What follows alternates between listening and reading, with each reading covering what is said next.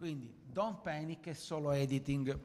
Eh, evoco con Don't Panic eh, la guida galattica per, auto, per autostoppisti. Eh, qua vogliamo parlare tra il serio e il faceto perché lo scopo non è fare una lezione sull'editing, eh, sulle, eh, sulle, tecniche di editing perché insomma non, ehm, non è questa l'idea. L'idea è raccontare alcune esperienze. io personalmente un, diciamo, le, le, mie esperienze sono di, essenzialmente di due tipi, legate a editing di testo anche di due tipi. Le, l'editing del testo giornalistico, che ha delle sue caratteristiche, e il testo letterario come curatore di collane. Sono due mondi diversi che hanno in comune l'obiettivo che molte volte l'autore secondo me non capisce, che è quello di valorizzare il testo e non di distruggerlo perché si è eh, cattivi o perché eh, ce, l'ab- eh, ce, l'abbiamo personalmente con, con, l'autore. Però è vero una cosa, che ce l'abbiamo personalmente col testo, nel senso che eh, secondo me è valida l'idea che l'editor deve, essere, deve guardare con ostilità al testo, cercandone eh, di, eh, i, i punti deboli per valorizzarli, non per distruggerli, per stroncarli come un critico inferocito. Almeno questa è la mia idea. In breve, la parte giornalistica ha dei fondamentali. Si dice che esistono le, si dice, cioè, le fondamentali del giornalismo sono il chi, come, dove, quando e perché. Quindi un testo che, manca, che, manchi di queste caratteristiche fondamentali, secondo me, appunto, è un testo che deve essere aggredito eh, sul front editing si deve dare la possibilità all'autore, al giornalista, di ricordare che se l'elemento manca si deve andare a completare.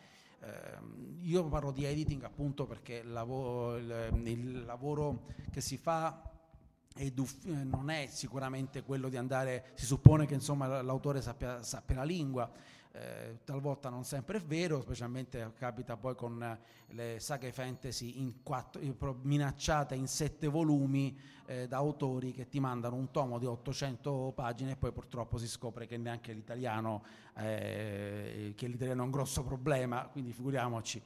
Però appunto, il, quindi la parte giornalistica per me è, non è molto diversa, però sicuramente ha degli elementi che appunto riguardano la, la, notizia, la veridicità, lo, questo è anche editing della notizia, il controllo della veridicità, il controllo della, della fonte, eh, fanno parte di un lavoro che serve a, uh, a rendere autentico, a, rendere, a dare eh, autorevolezza al testo, oltre che dargli forma quando manchino. Um, non mi preoccupo tanto del, dello stile, perché lo stile giornalistico per me deve essere neutro eh, nel, almeno per quello che facciamo in Delos, se poi se, se, quando è notizia, quando è reportage, quando è intervista, c'è da curare un po' di più l'aspetto letterario, la, la, la forma letteraria e quindi stare attento al, a quello che si fa anche in parte in, in, nella, in narrativa, perché a quel punto c'è l'obiettivo di raccontare una storia una storia con la volontà di accattivare, quindi di, di renderla eh, quasi una narrazione del vero con le tecniche che si usano anche per la narrazione del artificiale, cioè del, del, del costruito. Quindi questa, questa, è la mia idea di editing giornalistico eh, che volevo trasmettere in questa breve introduzione.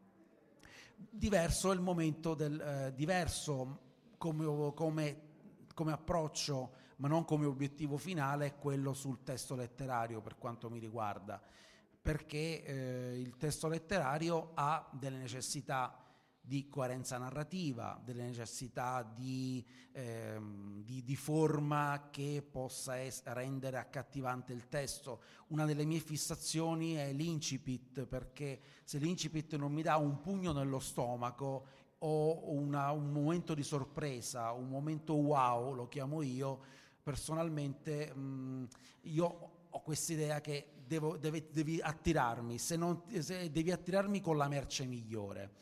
Non puoi pensare che hai a disposizione una scena, un momento brillante che potresti usare come inizio, ma non lo fai perché prima mi devi raccontare il mondo e poi arriva il momento in cui ho la bella idea. No, cerca di eh, io dico sempre all'autore di darmi subito le coordinate che c'è una bella idea qui sotto, perché se non lo faccio subito, io poi eh, dopo cinque pagine ti, io o lettore ti mollo.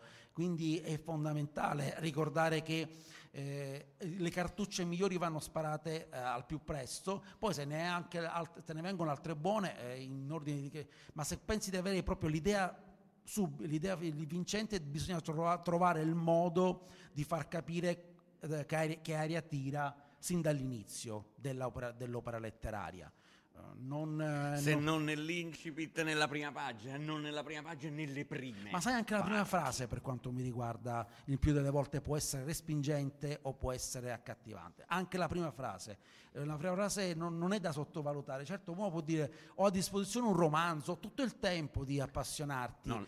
Eh, perché il racconto breve è vero che uno pensa, vabbè, è una mezza pagina, ma no, sono anche d'accordo che comunque, anche se poi devi dispiegare come la, la tua trama, la tua storia in, una, in, un respiro più ampio, un momento iniziale forte eh, aiuta perché poi comunque è il traino, ti ho attirato, io sono siciliano e sono abituato ai suc, sono abituato ai mercati, ai mercati confusionari, lì, la, lì il venditore eh, ti attira con un urlo, eh, ti, ti, attira la tua attenzione in qualche modo, ti fa vedere la merce e ti fa vedere anche, ti grida in qualche modo, quindi questo è il mio approccio, forse, forse troppo meridionale, forse troppo enfatico, ma no, uh, per, me fun- anzi, per me non è enfatico, per me funziona eh, come idea. Poi se, ovviamente è molto facile quando si è eh, da, da, questa parte del, del, foglio mettersi a dire che cosa può funzionare, cosa non può funzionare, cosa per me non funzionare.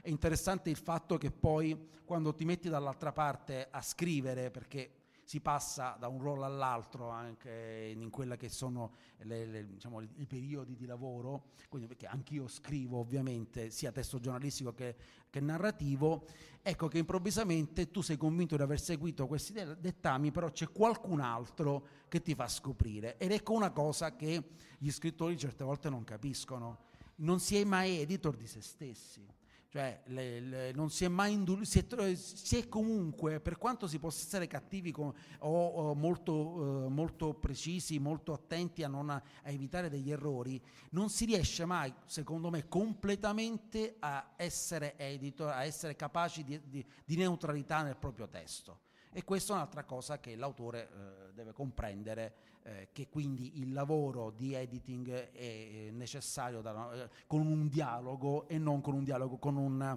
monologo, se si allo, un dialogo, allo specchio, con un dialogo allo specchio, ma con un dialogo veramente con un altro, un soggetto altro che tra l'altro ricordiamo anche un, una, un problema. Se noi in testa come autori abbiamo l'intero mondo, abbiamo tutto chiaro, sappiamo dove andrà a finire tutto, sappiamo il background del personaggio, sappiamo che ha avuto la scarlattina da piccolo eh, e magari questo non entra nel romanzo, però in qualche modo crea il personaggio, il, il lettore dall'altra parte non lo sa. Quindi l'editor è colui che si mette da questo punto di vista. Tu, autore, mi hai dato tutti gli elementi per capire che sta succedendo. Io sono ignorante, non so niente del tuo mondo è il testo da solo che deve parlare, non, è, non puoi giustificarti dicendomi, eh sì, però sai, io in testa ho il fatto che il personaggio ha fatto questo, ha fatto quello. No, non funziona così, perché è evidente che a quel punto non sei riuscito a, a, a trasmettermelo e io da editor te lo devo dire. Che ne pensi di queste riflessioni? Eh, direi che in questo siamo abbastanza indistinguibili eh, e forse questo è anche a valle di... Eh, diverse, di, diverse chiacchierate. Uh, anch'io uh, mi sono trovato a... Um, sono qui perché mi sono trovato in, uh, in questa posizione in due, in, nei due campi, nel campo della saggistica nel campo della, eh, della, del, della narrativa, narrativa soprattutto da, um, editor di, eh, di traduzioni, eh, revisore di traduzioni, ma eh, insomma anche, penso, un, un, certo numero, eh, un, certo numero, di romanzi. E mi sono trovato a vedere ehm, e, e, nella saggistica, ehm, saggistica di vario tipo, appunto più eh, diciamo informale e, eh, e dall'altra parte saggistica anche scientifica nel nostro campo. Eh, e vedendo, mh, avendo occasione in diversi momenti di interagire mh, anche in qualità di, di, di, persona che sottopone articoli con eh, luoghi eh, di lingua inglese, eh, vedendo anche quel tipo di, ehm, eh, di abitudini. Eh, sicuramente intanto fuori dall'Italia l'editing è considerato, la presenza di editing è considerato considerata indispensabile.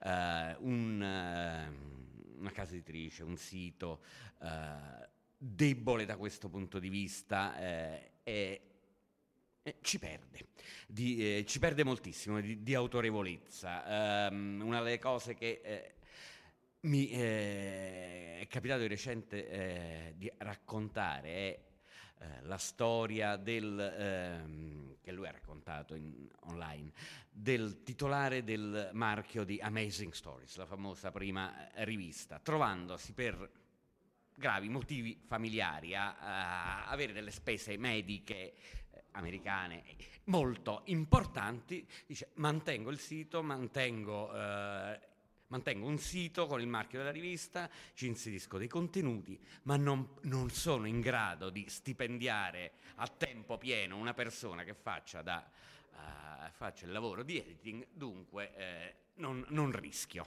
non, non, faccio cose che facendole da solo sarebbero, eh, non, dov- non, potrei dedicare eh, diverse ore al giorno alla revisione dei testi. Eh, ecco, ecco, questo è, eh, questo è il, il, mondo, il, modo in cui eh,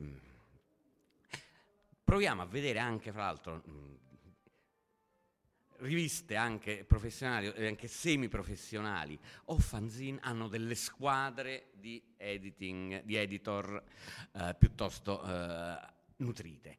E, ehm, e dove ci sono case editrici professionali, il lavoro di editor è qualcosa, magari ci torniamo, eh, qualcosa di molto differenziato. Si fa presto a dire editing, l'editing è, è fatto in diverse fasi e spesso con diverse persone eh, che seguono un testo.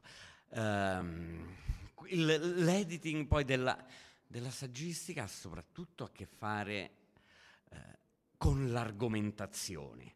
Eh, è un'argomentazione che anche una presentazione semplice di, di, di un libro, di un, uh, senza ambizioni, eh, diciamo, di coprire tutto lo scibile eh, in proposito. È un'argomentazione, è un'argomentazione che fila. Il, eh, parlare del libro può essere l'occasione di fare delle generalizzazioni, ma devono essere il più possibile semplici, normali. Si deve parlare di una cosa, eh, non, non, di cento tutte insieme. Eh, spesso, ecco, ci, fuori d'Italia ci si deve abituare a fare diversi passaggi. Non è che eh, non è necessariamente uno. Sono diversi, anche per un articolo, anche per un saggio informale pubblicato su una, uh, però su un, in una sede che vuole eh, presentarsi come autorevole bisogna, bisogna accettare il dialogo, il, il, non aspettarsi, non partirci come qualcuno che ha, che ha la verità rivelata nella forma e nel contenuto, o uno che viene giudicato così già rischia di, eh, di, di, di non vedere proposta una seconda collaborazione. Ecco, questo è abbastanza, eh, è abbastanza, è abbastanza evidente. Um, esempi beh,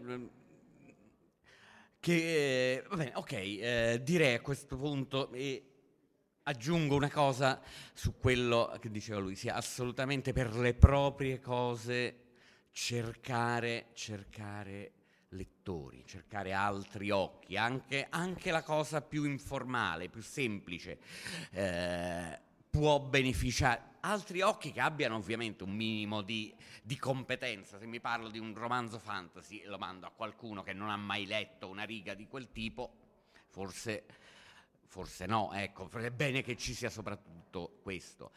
Uh, una delle cose che invito me stesso e gli altri a, mm, sia quando parlo di me stesso, quando eh, correggo le mie cose, quando correggo le cose degli altri, è, è leggibile. Se io provassi a leggere a voce alta eh, eh, questo saggio, o, che ne so, il dialogo di un, di un racconto, di un romanzo, eh, qualcuno parlerebbe veramente così?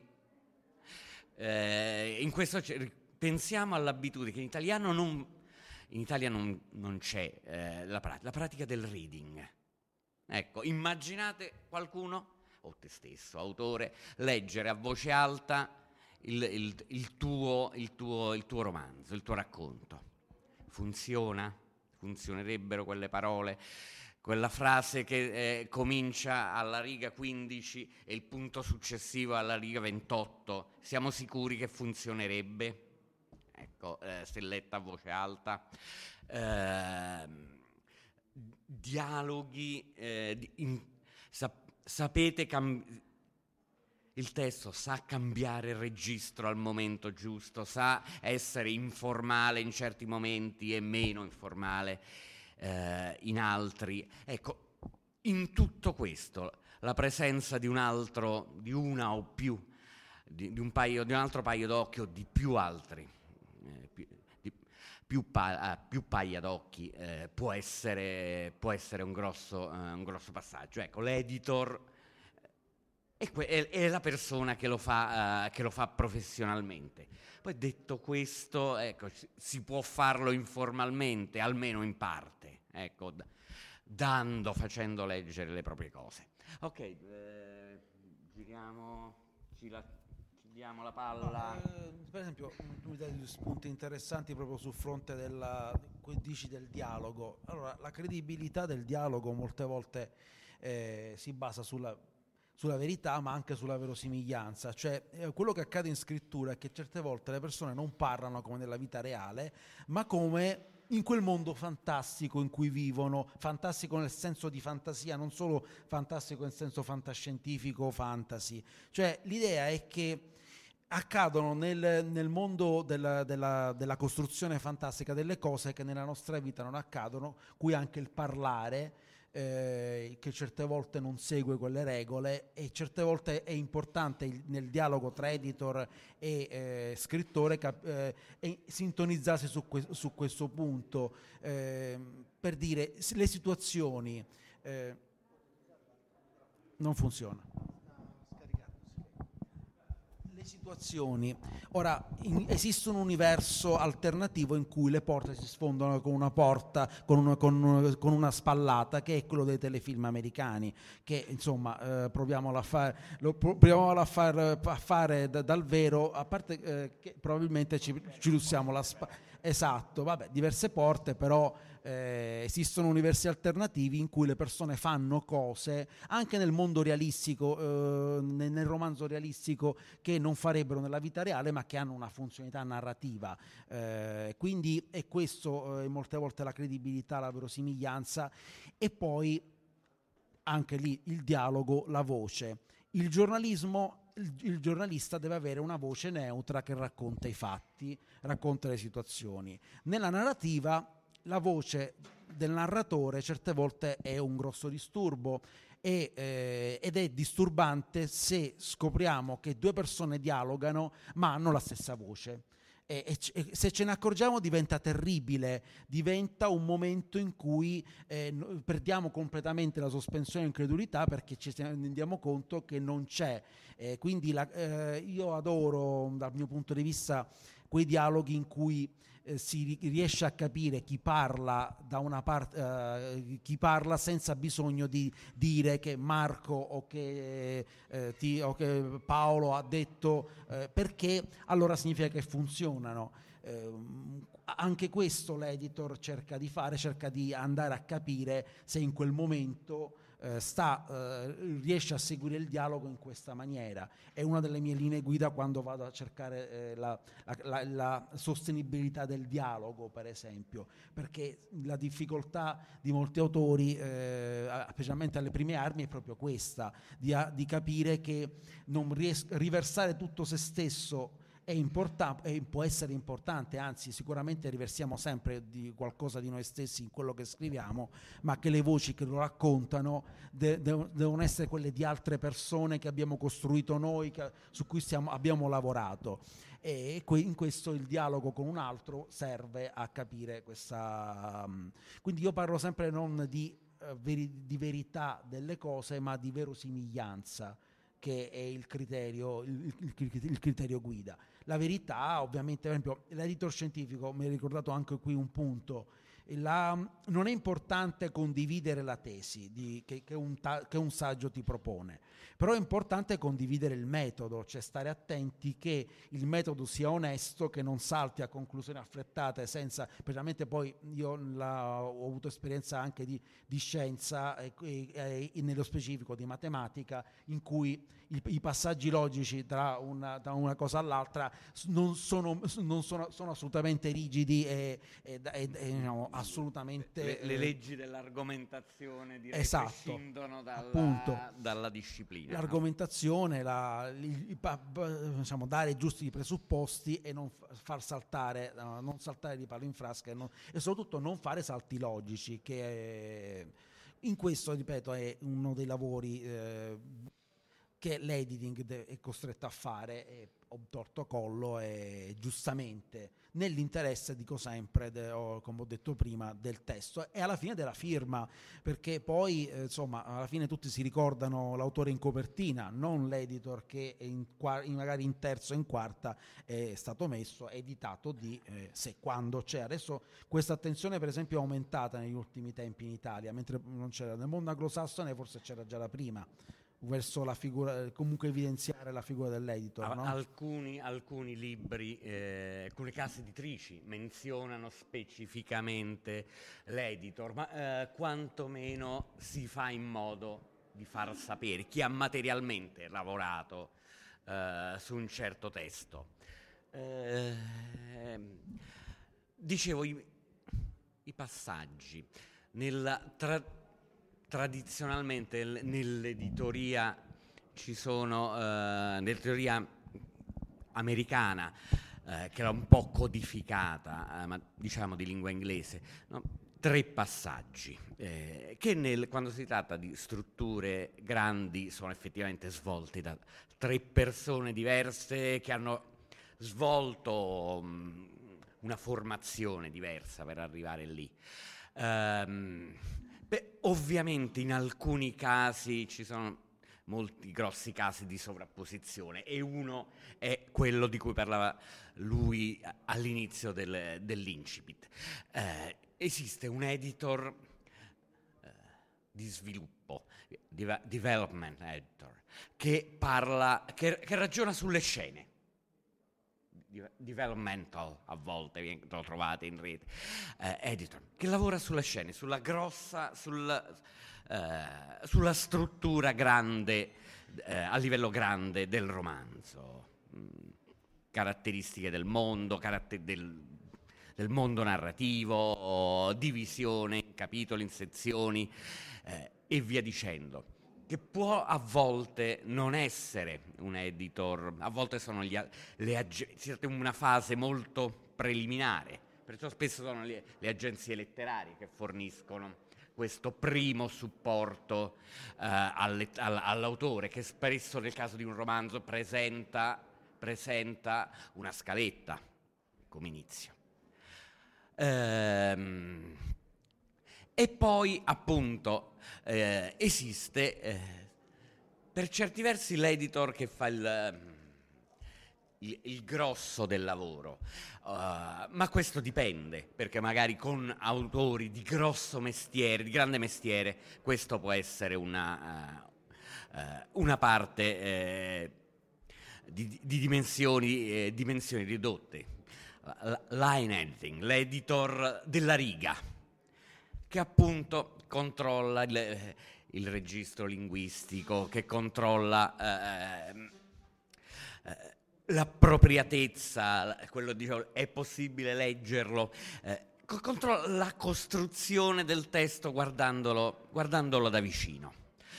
Una cosa come quella che diceva lui delle, dell'inizio in realtà è un po' parte di, di tutte e due, perché quello che si, corregge, che si cerca di costruire nell'inizio è quello il, si chiama la costruzione del Sai, mondo, il world building, se, che, si re, che, si regge su poche frasi importanti le, che creino, come dice Emanuele, l'effetto wow, e intorno a qua a, che ci richiamino a, dire, a unire i puntini.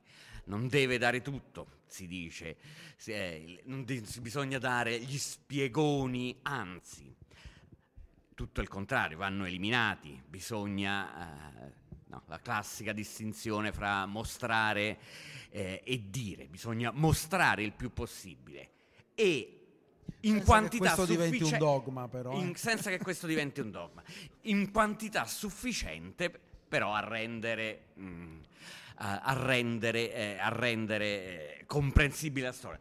Non diventi un dogma, beh, beh, nel caso della fantascienza, il, il, caso ovvio in cui non deve dimenticare un dogma è quando si parla, quando l'ambiente è per esempio quello di scienziati, di tecnici, che hanno ovviamente il pieno diritto, anzi è uno degli scopi, sentirli parlare del, del, loro, del loro, lavoro. Chi, ci, chi, si sta leggendo la, um, Mars, la trilogia di Marte di Kim Stanley Robinson, finalmente eh, tradotta eh, dopo un ventennio dall'uscita, ehm, si, eh, si, accorge di quanto anche in quel modo si possa, si possa parlare. Vorrei aggiungere che però eh, Kim Stanley Robinson arriva a, queste, a questi romanzi dopo vent'anni di carriera professionale. Ecco, non, eh, sono in realtà quelli più tradizionali forse più tradizionali, ma forse le cose più raffinate che può scrivere adesso, che poteva scrivere allora, dopo quel mestiere.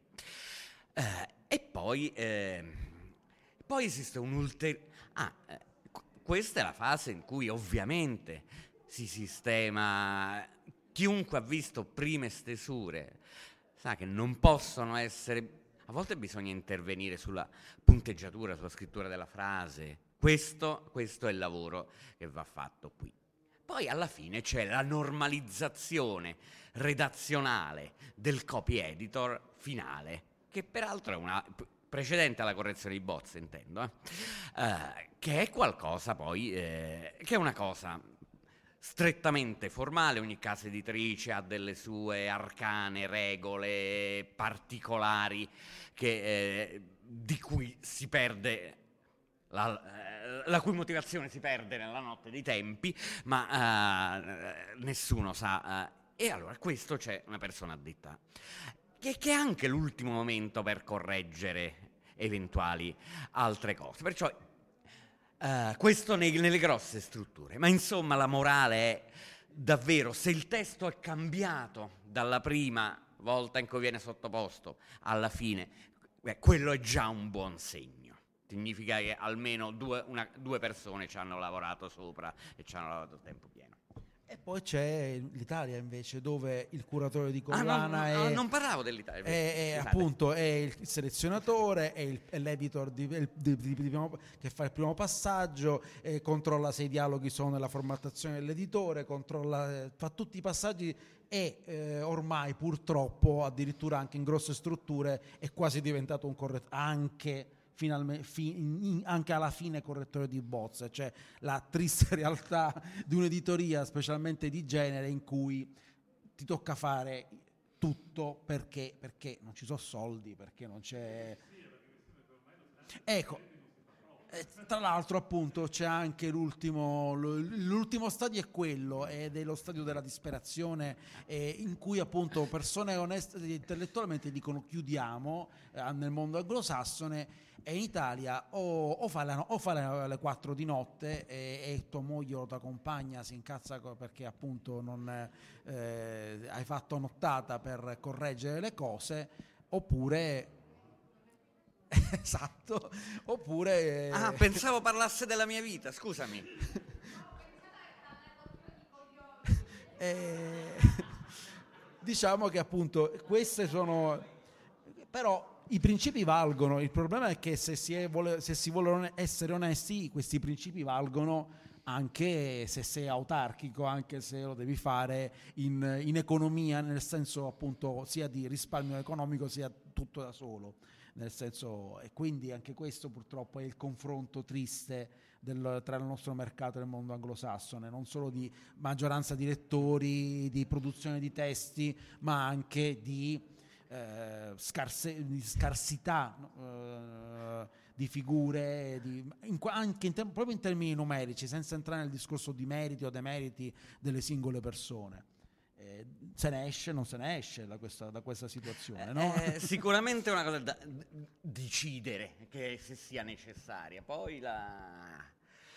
può esistere anche una via di mezzo fra la, eh, insomma, eh, la grande redazione e il nulla. Ecco, questo è quello che ha trovare eh, qualcosa eh, nel mezzo fra due estremi. Eh, eh, sì, ovviamente sarebbe molto bello se il nostro libro passasse per cinque persone con uno stipendio a tempo pieno, con la sicurezza del loro lavoro, con l'esperienza di lavoro.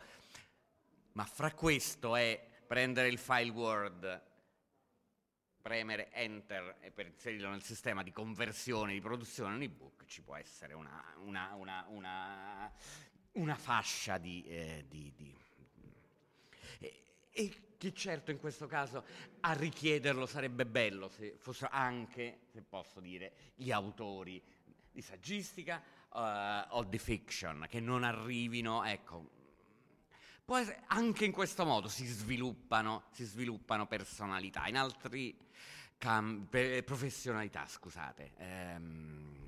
Cioè, l'invito dell'autore è di dire non sono figo perché non mi hanno editato il testo, ma se eh, non mi hanno editato il testo forse c'è un problema, non, eh, perché poi appunto è quello che accade, eh, che l'autore da un For- lato... Forse con l'editing, div- perché eh. no, diventa un po' più figo. Perché poi invece ci sono anche quegli autori che sono contentissimi perché eh, non, non, hai intaccato il sacro testo, per esempio, che è l'altro argomento spinoso, cioè appunto il, il, il fatto che poi l'editing diventi molte volte anche un lavoro di come potrei dire, di psicologia, di assistenza di, eh, emotiva, di supporto morale, eh sì, diventa a, a, a volte genitoriale, di supporto all'autostima, c'è, c'è, anche un aspetto umano, a parte okay. tutte queste cose tecniche, il momento, lo scambio, le chat, le telefonate, nott- le telefonate notturne, diurne o in certi momenti della giornata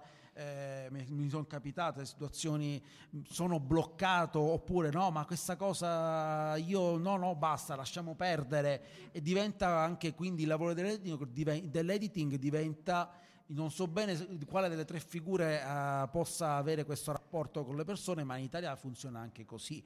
Cioè, no, que- que- anche, forse è, è, è effettivamente anche, parte del lavoro. A direi. questo punto forse nelle, nelle case editrici dovrebbero assumere uno psicologo di supporto, non so, una figura che, abbia, eh, che gestisca queste cose, però esiste anche questo ed è, fa- ed è quello che non, viene, che non, viene, raccontato o che non viene detto a chi si infila in questo mondo, che poi io volevo solamente scrivere, uno pensa nella vita e poi ti ritrovi a fare appunto la, eh, la mamma, la chioccia, lo zio, il parente eh, putativo della persona che, che ha dato a te il testo e, che, e questa è una cosa da non trascurare perché il rapporto con la persona eh, è anche, eh, poi alla fine porta anche al risultato finale.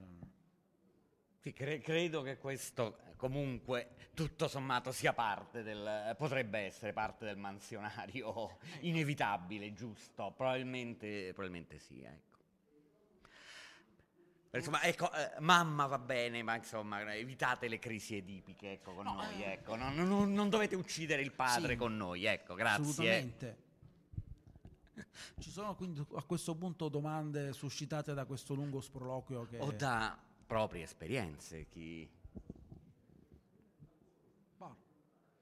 Eh, uno scrittore prolifico e affermato.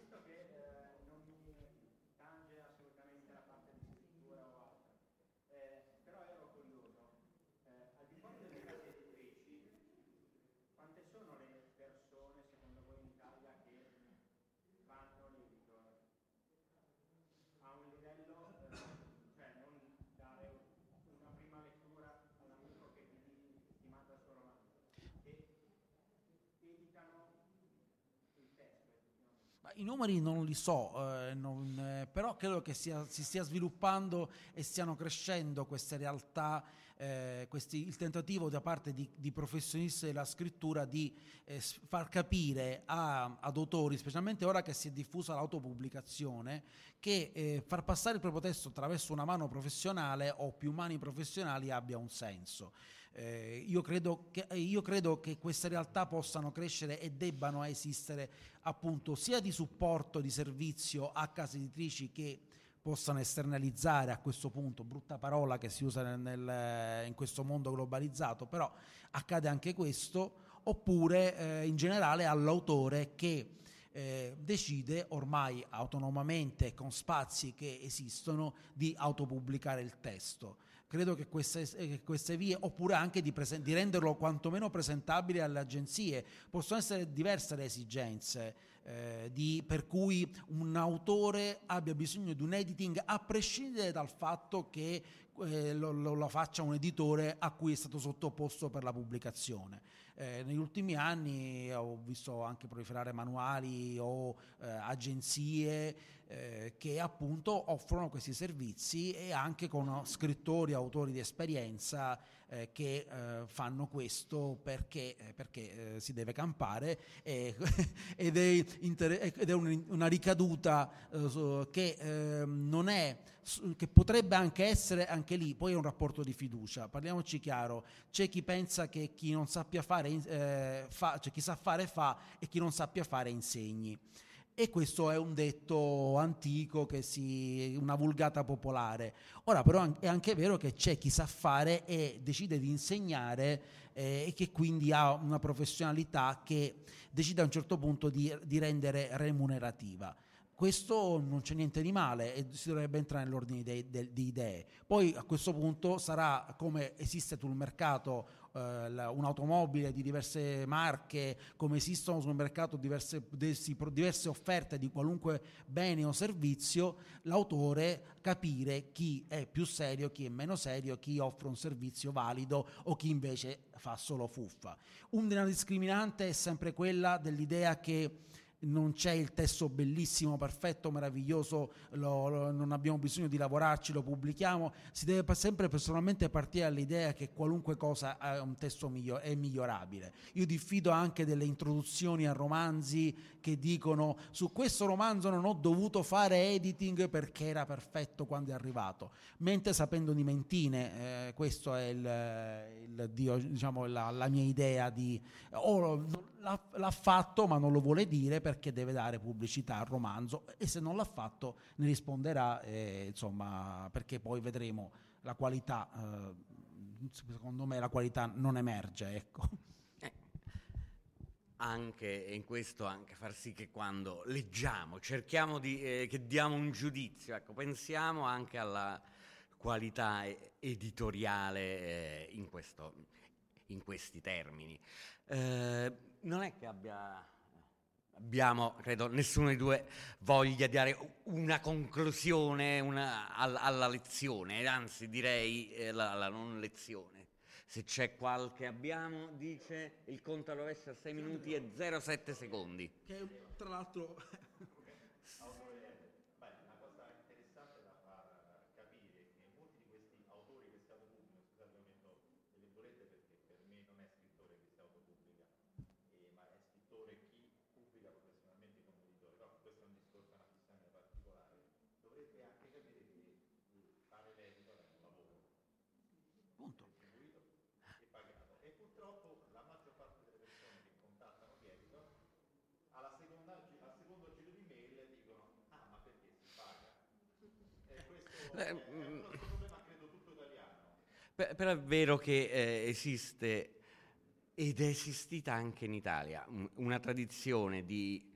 scrittura fan, di fanzine che comunque avevano una redazione, avevano persone che curavano, promuovevano, davano consigli quantomeno e, e eh, nei, adesso naturalmente negli Stati Uniti questo riguarda eh, f- luoghi eh, online, naturalmente, non cartacei, ma, ma esiste. Eh, cioè anche la scrittura fan può essere, può essere un luogo eh, per dove si inizia a lavorare eh, anche, anche sull'editing, in cui possibili futuri editor professionisti e possibili futuri scrittori professionisti iniziano a farsi le ossa.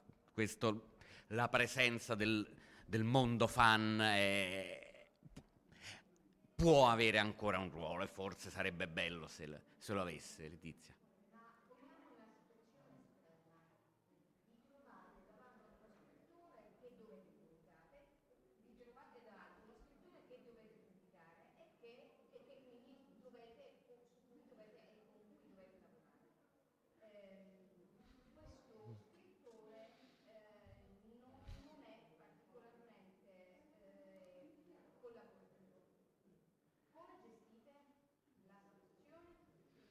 Io ti dico che proprio se la disponibilità non c'è è una delle prime cose che poi comporta un passaggio indietro, cioè non devo pubblicare un autore che non collabora. Eh, non, eh, no, non va, eh, la, la, collaborazione comincia subito, comincia già alla lettura del testo, comincia già nel momento in cui cominci e fai una valutazione. Guarda, io la, la, mia esperienza di lavoro è una realtà che invece che talmente poco, appunto come la Delos che, in cui i passaggi sono molto immediati. Non c'è una, verti, non c'è una piramide eh, un, di, di, persone o un dirigente che dall'alto mi dica guarda questo è da pubblicare perché è figlio di Maria eh, non per, per mia fortuna. Quindi non, francamente a questa domanda non so rispondere perché per mia fortuna non, non mi trovo in questa situazione, ho un'autonomia sia sul fronte giornalistico che sul fronte editoriale per cui io valuto il testo e la cosa essenziale è che poi nel momento in cui l'autore non è disposto a collaborare è già una, è un patto implicito in tutte le, in tutte le collane che pubblico eh, il patto implicito è che tu devi essere disposto a collaborare. Che non so se c'è nel contratto, per esempio, che Delos dà agli autori, però è il patto chiaro che viene detto anche alla partecipazione alle selezioni, a tutte le fasi in cui un autore sottopone eh, il, il, lo scritto a noi. Quindi un patto talmente chiaro che non può essere equivocato. Purtroppo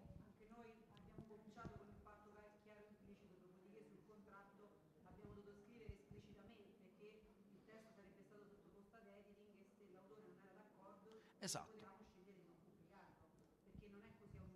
Purtroppo non c'è chi non lo comprende, si deve tornare a quel punto, a quel passo indietro.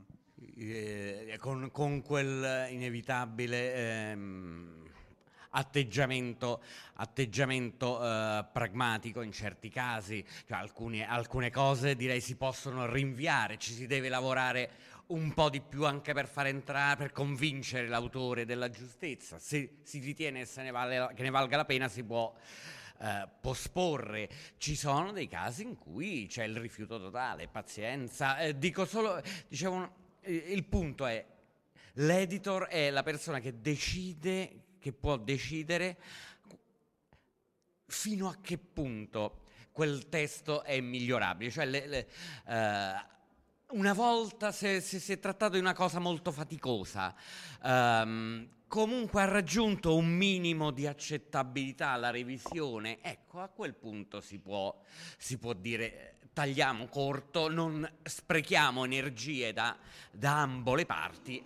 Eh, togliamocelo di mezzo, non sarà il libro ideale che sarebbe potuto essere, non era il libro ideale che, che avrei voluto, però, però, è un prodotto, um, è, è, è un prodotto sufficiente. L'autore probabilmente in una cosa sufficientemente mh, collaborativa ci può stare anche il, eh, ci sta anche il eh, rifiuto di alcune, alcuni suggerimenti. No, questo mi prenderebbe troppo tempo.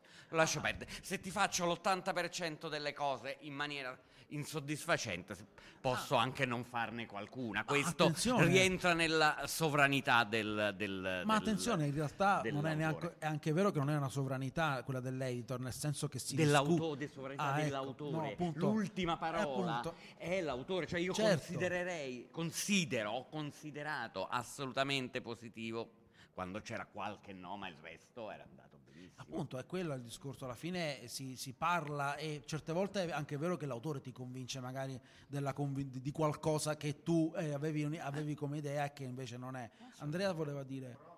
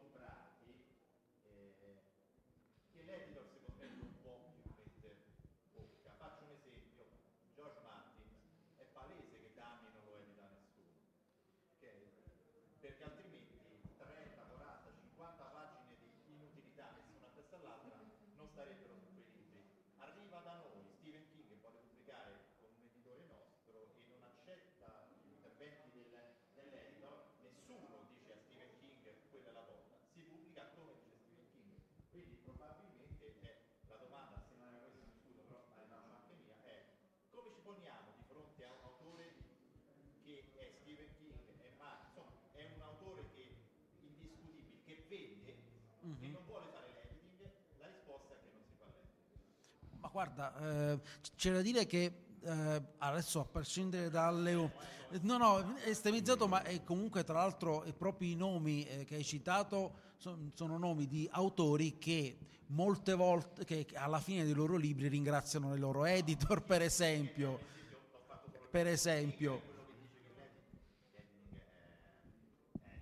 Esatto, cioè paradossalmente dico eh, ripeto, secondo me a quel punto sei in una realtà cos- eh, che pensa al commercio e, e al nome. Eh, dico, no, io ringrazio da questo punto di vista eh, forse allora di non doverci campare, di non averlo come principale fonte di reddito, perché probabilmente allora qui entriamo in altre dinamiche che non sono più la scrittura ma sono le, le aziende. E quello è il lavoro, per esempio qua entriamo nelle dinamiche per cui io da informatico quando vado, lavoro per un system integrator, il cliente comanda, se il cliente mi dice che una cosa deve essere fatta in quel modo, anche se io tecnico dico che non è possibile farla, allora devo farla come dice il cliente. Allora in questo caso entriamo secondo me esattamente in queste dinamiche. Il cliente è il nome importante da pubblicare, quello è il, il cliente che comanda e io da soldatino, da persona che prende lo stipendio e che, ed è tenuta per per i metaforici attributi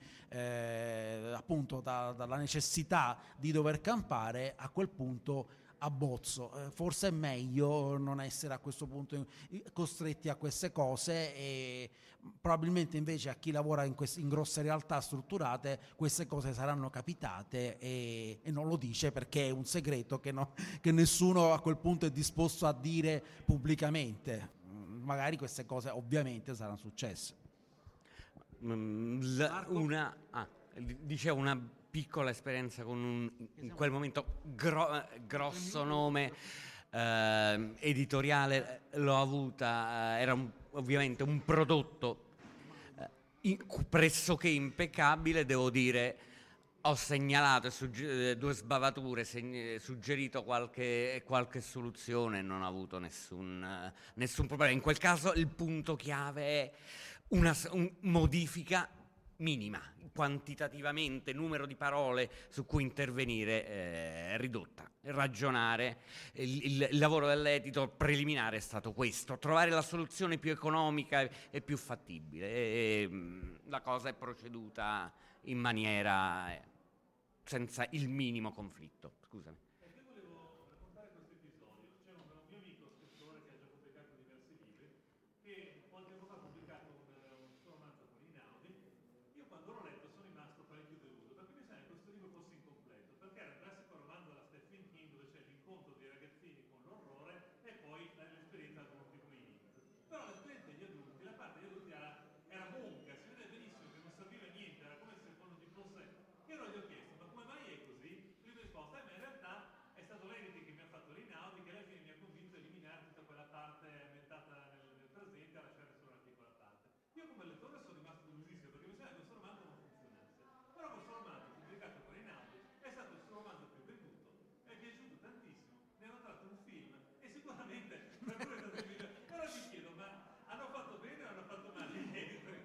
Guarda, è come il finale di Blade Runner al cinema, no? Cioè, alla fine hanno avuto ragione i produttori che hanno detto no, questo finale era troppo pessimista. Se il prodotto alla fine ha successo, anche se te, tu da lettore, anche se c'era una versione migliore, la versione che comanda è quella che il pubblico ha accettato come tale. Perché poi alla fine, dopo tutto il nostro lavoro, il lettore, lo spettatore è il giudice finale.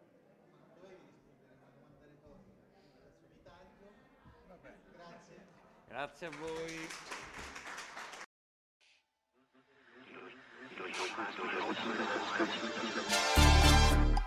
Sono il vostro M e vi porto un messaggio sociale. Voi fantascientifichini potete aiutarci a partecipare per la prima volta ai Macchia Nera Internet Awards. Sul nostro sito potete trovare tutti i dettagli su come si vota. Votate e rendeteci fieri di voi, altrimenti altrimenti vi scateno contro il rutto atomico di Godzilla, capito? Ciao!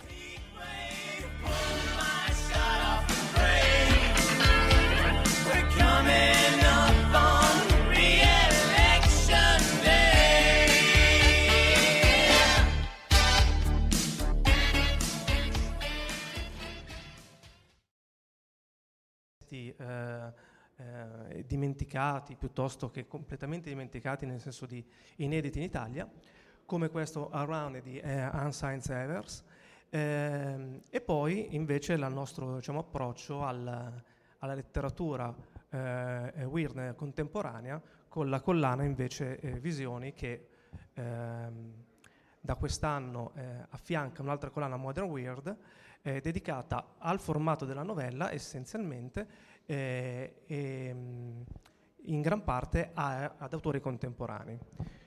Ehm, ieri si è parlato nella, nella presentazione di, eh, di, alcune delle vecchie serie tv di Ai confini della realtà, Twilight Zone. E secondo me, ehm, visto che la domanda che mi viene sempre fatta è ma che cos'è il weird? No? Quindi, eh, quindi l'anticipo e, e provo a dare una risposta. Eh, ieri appunto per di Twilight Zone eh, si era detto che una delle serie più importanti di fantascienza eh, de- della televisione, però in realtà non viene vista come una vera serie di fantascienza, né una serie prettamente horror, né una serie gialla, né una serie fantasy, ma tutti questi elementi in un certo senso sono presenti in un modo o nell'altro.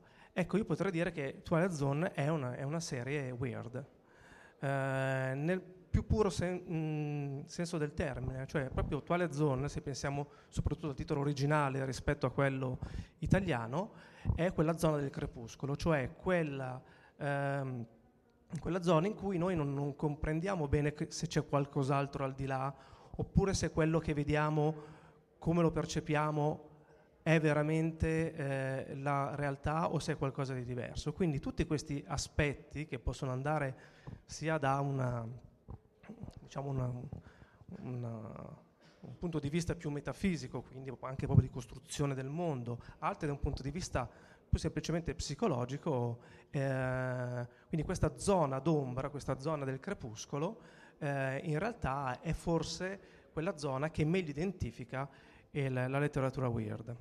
E ehm, sicuramente anche eh, Arraune è, una, è, un esempio di, questa, eh, di, questo tipo di letteratura. Um, Arraune è un romanzo scritto nel 1911 eh, appunto da, ehm, da Evers, Hans Heinz Evers, eh, che insieme a Gustav Merike ed Dan Strobl è, consi- è considerato uno dei delle tre figure più importanti della letteratura fantastica tedesca negli anni 10 e 20 del, del secolo scorso. Eh, questi tre nomi forse diranno poco alla maggior parte delle, delle persone, sono forse quello di Meyering, che eh, all'epoca era forse dei tre considerato quello più esoterico, quindi eh, meno, eh, meno, noto rispetto agli altri due, e che poi proprio per questo suo, eh, questo suo questa deriva eh, esoterica ha avuto poi più successo in, in futuro. Eh, ognuno di questi autori ha contribuito in maniera sostanziale allo sviluppo del fantastico in, in Germania e in Europa. Eh, appunto, eh, Merink con, Merink con diverse opere, tra cui ovviamente il, il, Golem che apparve nel 1913 su rivista e poi successivamente nel, come volume, Strobl che eh, fu il curatore della rivista Der Orchidengarten, una prima rivista dedicata al fantastico che uscì tra il 19 e il 21 in, eh, in Germania, e poi appunto Havers, che fu in quegli anni sicuramente il più popolare, anche perché era una figura eh, molto eh, dire, poliedrica, eh, vulcanica, eh, e che fu eh, protagonista di diversi episodi che eh, ne determinarono il successo all'epoca. Ehm, in realtà ehm, le due opere che eh, più lo, lo, rappresentano sono una un racconto di Spin, Il ragno, che è considerato uno dei racconti più importanti e fondamentali della letteratura fantastica weird, eh, più volte antologizzato in, anche in Italia, in questo caso fortunatamente eh, non, non, abbiamo avuto problemi nel leggere questo bellissimo racconto che uscì nel 1908. A seguito appunto a Raune, che uscì nel 1911 e che eh, divenne famoso oltre che per il romanzo in sé, anche per le diverse trasposizioni cinematografiche che, che ebbe, e poi due anni più tardi, nel 1913, con la sceneggiatura dello studente di Praga, considerato uno dei capolavori del, del cinema espressionista, uno dei primi eh, esempi di questo, eh, di, questo, cinema che cambiò un po' la visione del mezzo cinematografico in, ehm, eh, nel, in Europa, ma in generale nel mondo. Eh, tutti, tre, eh, tutti i testi che eh, avevano un, un, elemento fantastico ben, ben, definito e forse di tutti questi a Raune è quello con l'elemento fantastico eh, meno, meno chiaro da un certo punto di vista. In realtà poi, a seconda di come viene letto il, il romanzo, la, la, parte fantastica, weird in questo caso, eh, può essere eh, in realtà molto, molto, forte. Di che cosa parla questo, questo romanzo? Ah, facciamo prima una piccola digressione. Eh, mi metti l'altra, l'altra, slide. Allora, questa è la copertina del, del romanzo, della, della nostra edizione, che come vedete è stata eh, rielaborata più che altro nei, nei colori in quella che era la locandina del film del 1928. Infatti abbiamo eh, voluto eh, fare un omaggio anche al, al, al film eh, e all'attrice che non so se qualcuno di voi riconosce. Bravo è Brigitte Helm, eh, scusate, Brigitte Helm che fu la protagonista di, di Metropolis.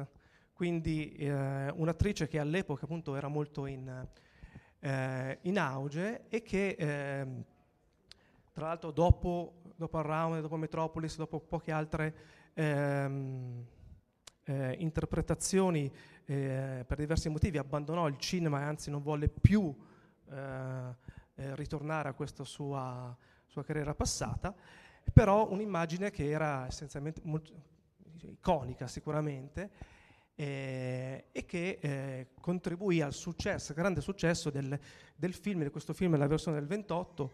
Il, avuto, il romanzo ha avuto cinque sicure trasposizioni cinematografiche, diciamo, attestate, eh, una nel 1918, quindi siamo ancora nel, nell'epoca del, del film muto, eh, una nel, le più importanti poi nel, nel 28 appunto questa con Brigitte Helme, sino ad arrivare al 1945, ehm, eh, anche se tutte le versioni cinematografiche riprendevano un po' la parte diciamo, più, ehm,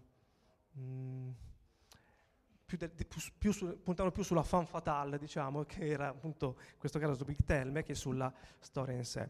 La storia è molto semplice, richiama eh, delle eh, altre, eh, una mitologia raune, eh, vuol dire mandragora. No? Infatti la prima edizione italiana, che era il 1931, era intitolata proprio Mandragora.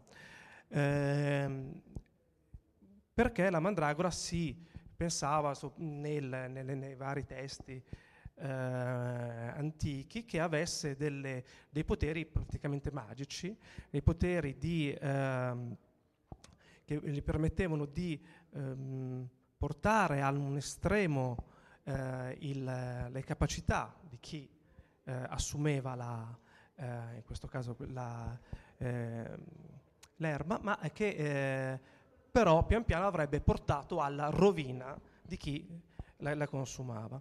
E eh, questo si riflette in, quest- in, in Arraune, che è appunto il nome della protagonista, che non è una semplice donna, ma è, una, è un esperimento, così come il golem, così come eh, Frankenstein se vogliamo, anche, però, eh, anche se con ovviamente delle finalità diverse, e si tratta di un esperimento, ovvero eh, seguendo i testi eh, magici e comunque delle ehm, ipotetiche ehm, conoscenze da parte del protagonista, che cosa viene fatto? Viene eh, creata una donna eh, dalla eh, inseminazione di una prostituta, cioè quindi di una donna che non, de- che non abbia scrupoli, che insomma non abbia un, tutta una serie di, di qualità morali che eh, l'esperimento eh, finale non, non, do- non, avrebbe dovuto avere, eh,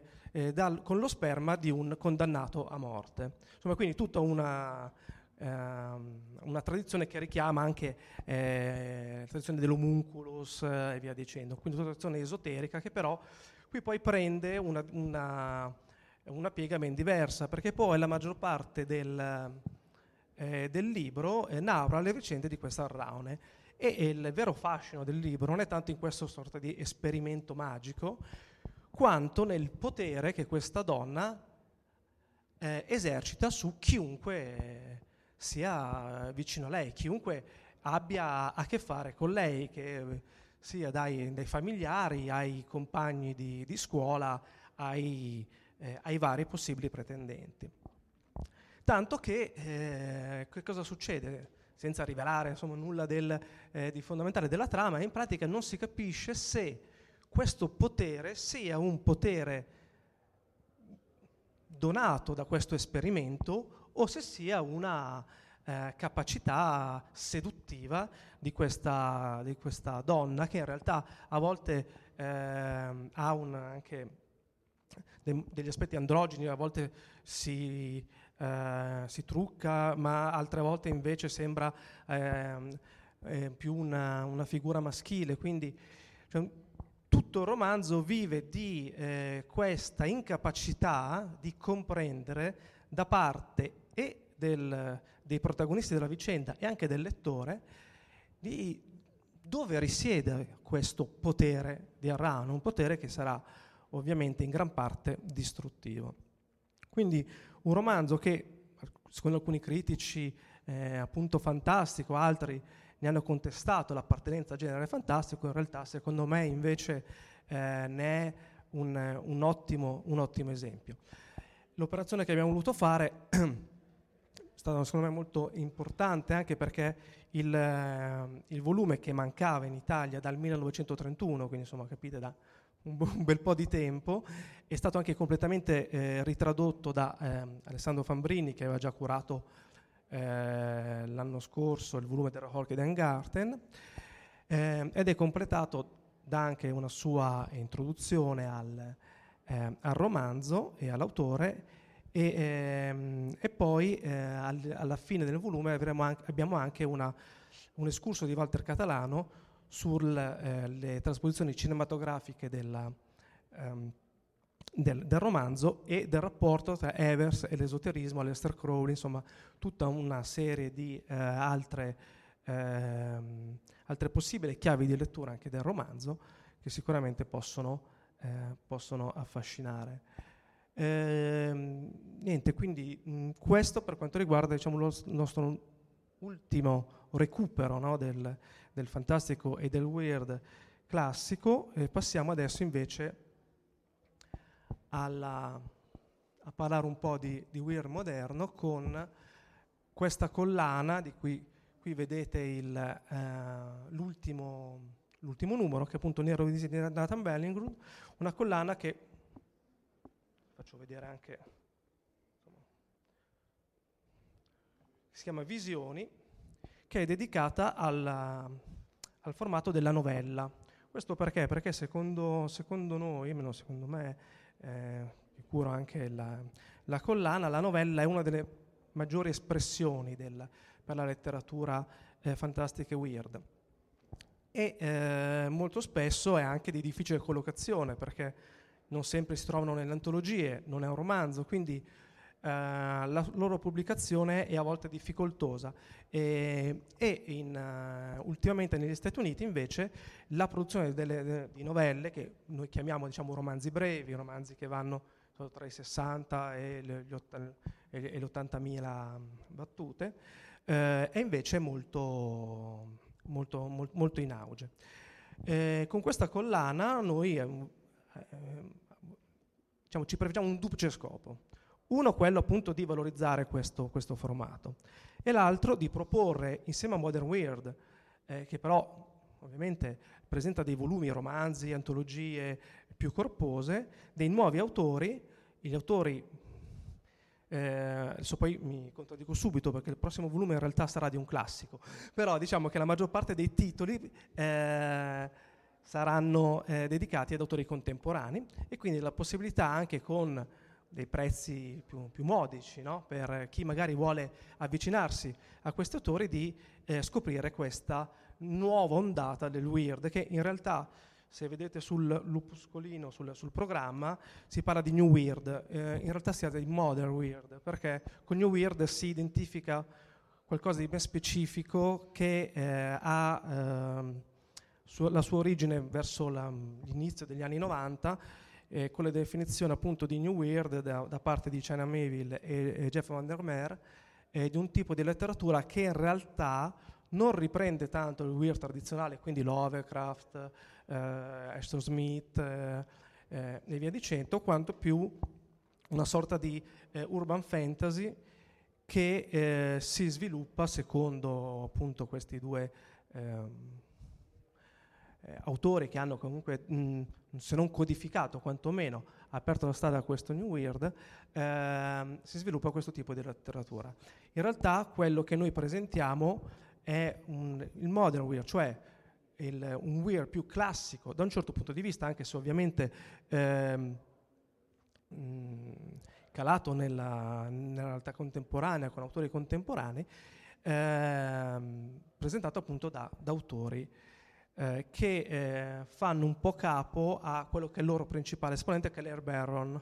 L'Air Baron che diciamo dal fine anni 90, eh, esordendo con un, un, racconto apparso tra l'altro su fantasy e science fiction anche italiano, eh, ha cominciato a creare un gruppo di autori, cioè creare, a ehm, ehm, eh, fare un, un, un, po' da eh, ehm, apripista a un gruppo di autori che piano piano hanno cominciato a, ehm, a crescere e, eh, e, in effetti eh, negli ultimi anni sono diverse le antologie dedicate al weird contemporaneo e eh, molti autori stanno ormai affermandosi anche negli, negli Stati Uniti.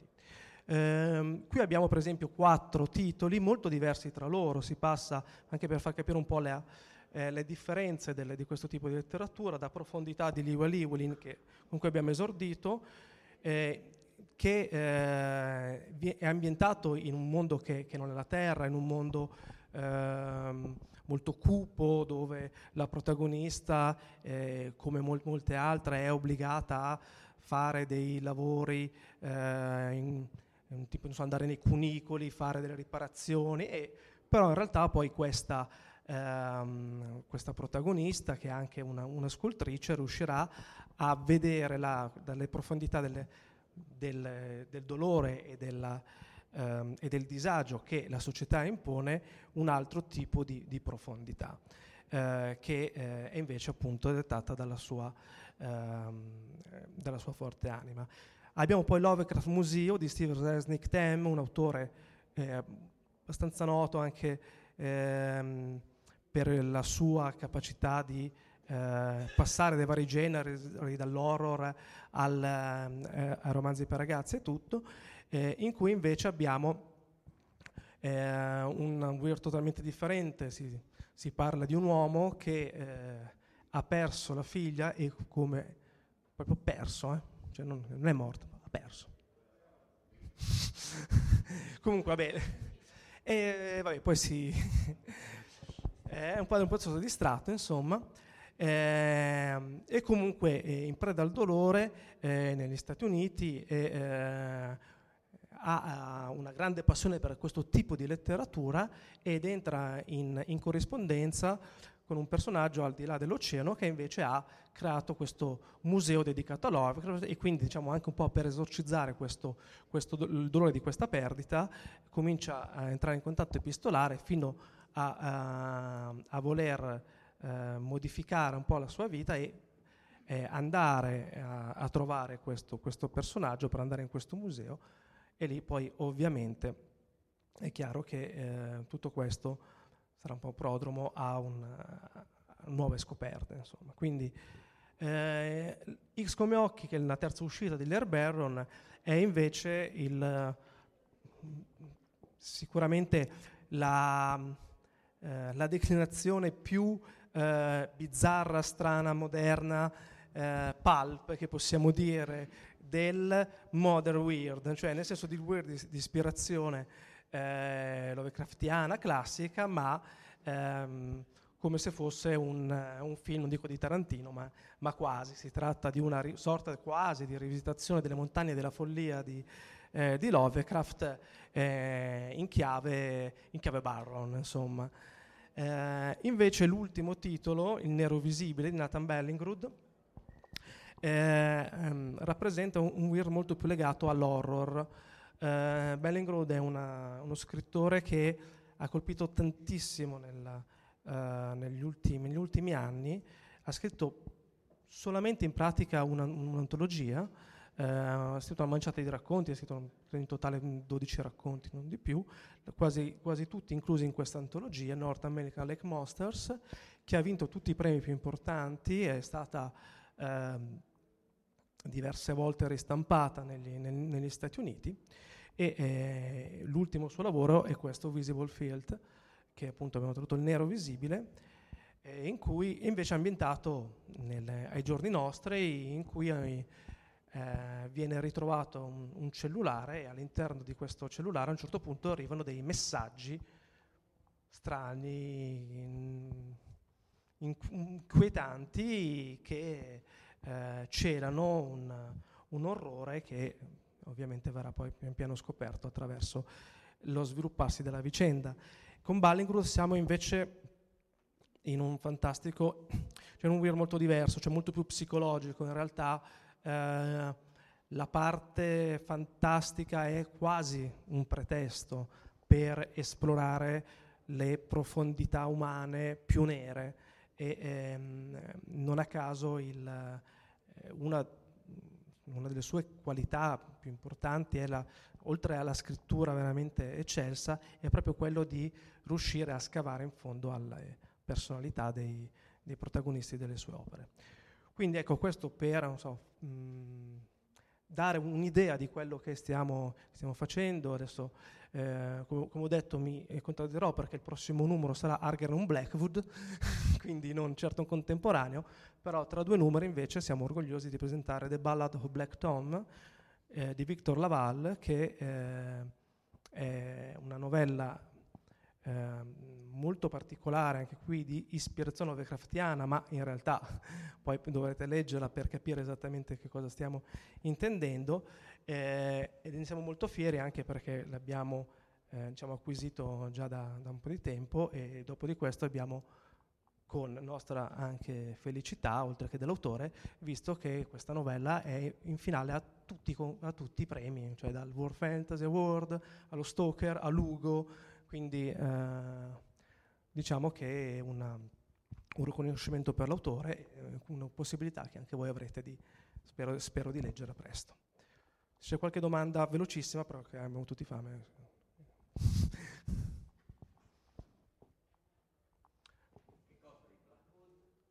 Di Blackwell è Discesa in Egitto, Descent into Egypt, che è un testo inedito, eh, è una novella eh, particolare in cui appunto le, è proprio l'Egitto il, il protagonista, il, è una sorta, non dico quasi di eh, saggio perché non lo è, Uh, però appunto discesa into Egypt, cioè come se l'Egitto fosse ecco, una cosa...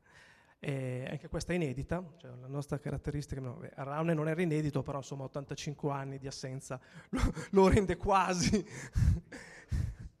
e invece ovviamente tutti i testi della, della, collana Visioni, come la maggior parte degli altri testi, anche la collana Modern Weird, sono tutti testi inediti in Italia che speriamo possiate apprezzare. Grazie mille a tutti.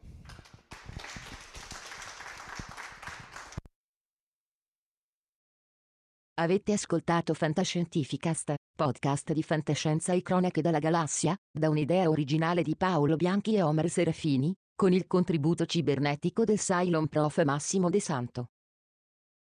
Potete seguirci ed interagire con noi sul nostro sito www.fantascientificast.it, su Facebook alla pagina Fantascientificast, su Twitter sul profilo Chiocciola Fantascicast, oppure scrivendoci all'email redazione chiocciolafantascientificast.it. Tutte le puntate sono disponibili sul nostro sito, su Apple iTunes e su Podbean all'indirizzo podcast.fantascientificast.it. Se volete potete lasciarci una valutazione a 5 stelle su Apple iTunes ed offrirci una birra romulana o un gotto esplosivo pangalattico sostenendoci tramite una donazione PayPal o Patreon utilizzando gli appositi pulsanti sul nostro sito. Fantascientificast è una produzione amatoriale, non si intende infrangere alcun copyright i cui diritti appartengono ai rispettivi detentori. Nessun byte e nessun tribolo sono stati maltrattati durante la produzione di questo podcast. L'equipaggio di Fantascientificast vi augura lunga vita e prosperità e vi dà appuntamento alla prossima puntata lungo la rotta di Kessel. Settimo simbolo inserito nel computer. Blocco 1 pronto. Blocco 1 posizionato. Potenza erogata 23%.